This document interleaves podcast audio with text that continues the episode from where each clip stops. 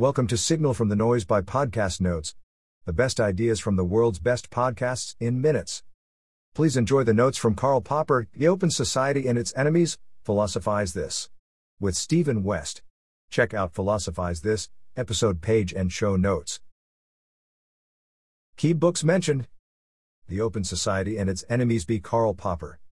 One of the most important books of the 20th century, The Open Society and Its Enemies is about deciphering the intellectual justification of totalitarianism or fascism. The Republic by Plato. Popper believes Plato is advocating totalitarianism and is one of the enemies of the Open Society. Intro Karl Popper was an Austrian British philosopher, and one of the most influential philosophers of science in his landmark work The Open Society and Its Enemies. He wanted to look back at the history of Western thought and trace the roots of the tendency towards totalitarian ideas. Host Stephen West. Future of Western Democracy and the End of the World. For Popper, human civilization is in a period of extreme political transformation from closed societies of the past, tribal and collectivist societies, to the open societies.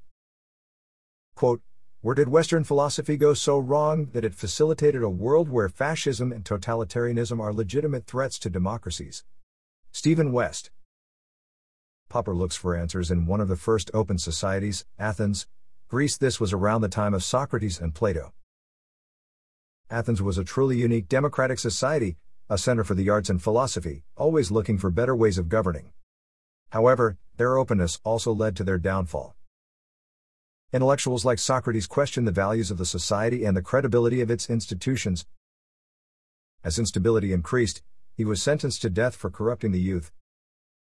Sparta occupied Athens after defeating them in the Peloponnesian War, the highly restrictive city state of Sparta influenced Plato when writing the Republic.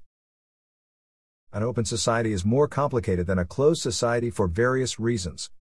There is a price you have to pay for being an individual. Nobody is going to tell you what you have to do to benefit society, there is no class you are born into. A certain instability looms over societies that are willing to change their mind about things, unlike a fascist or a totalitarian society it's easier to feel confident when you are closed off from the reality of seeing the true number of available options. If you are closed off, you are more tribal, more dogmatic in the way you see the world. When you are constantly open to being wrong and improving your understanding of things, the instability of that attitude generates a certain type of anxiety. This is what Karl Popper calls the, quote, strain of civilization, the state of anxiety and the burden of being a free individual in an open society. This state is harder because it demands more thought and work, but it's worth it because it gives people the chance to control what happens. Plato's Republic is advocating totalitarianism. Plato wanted to solve the political problems of his day via the lens of holism. Holism is the idea that various systems should be viewed as a whole, it's not enough to break things down into parts to understand them. Plato is trying to stop one of the biggest issues facing the political philosophy of his time the inevitable process of earthly historical decay. For Plato, the stability of the state transcends any regard of the individual. If society is moving along stably, any individual sacrifice and suffering is justified.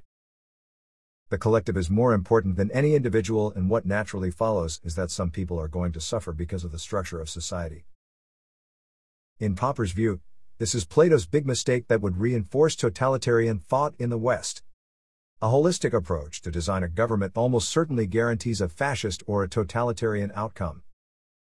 This is because individuals have to sacrifice their needs for some collective social entity. Marxist interpretation of human history.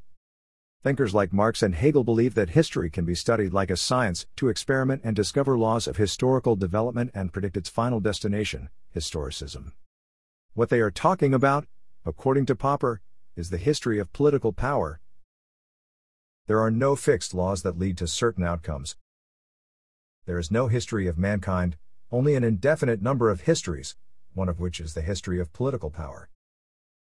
This is not the history of the world, only the history of international crime and mass murder. Historicism limits the number of potential solutions you have at your disposal as a governing body because it predisposes a historical destiny that needs to be fulfilled when there is already a narrative that is decided upon, there is no flexibility. It's like a scientist only running experiments that prove the validity of the story they've already come up with.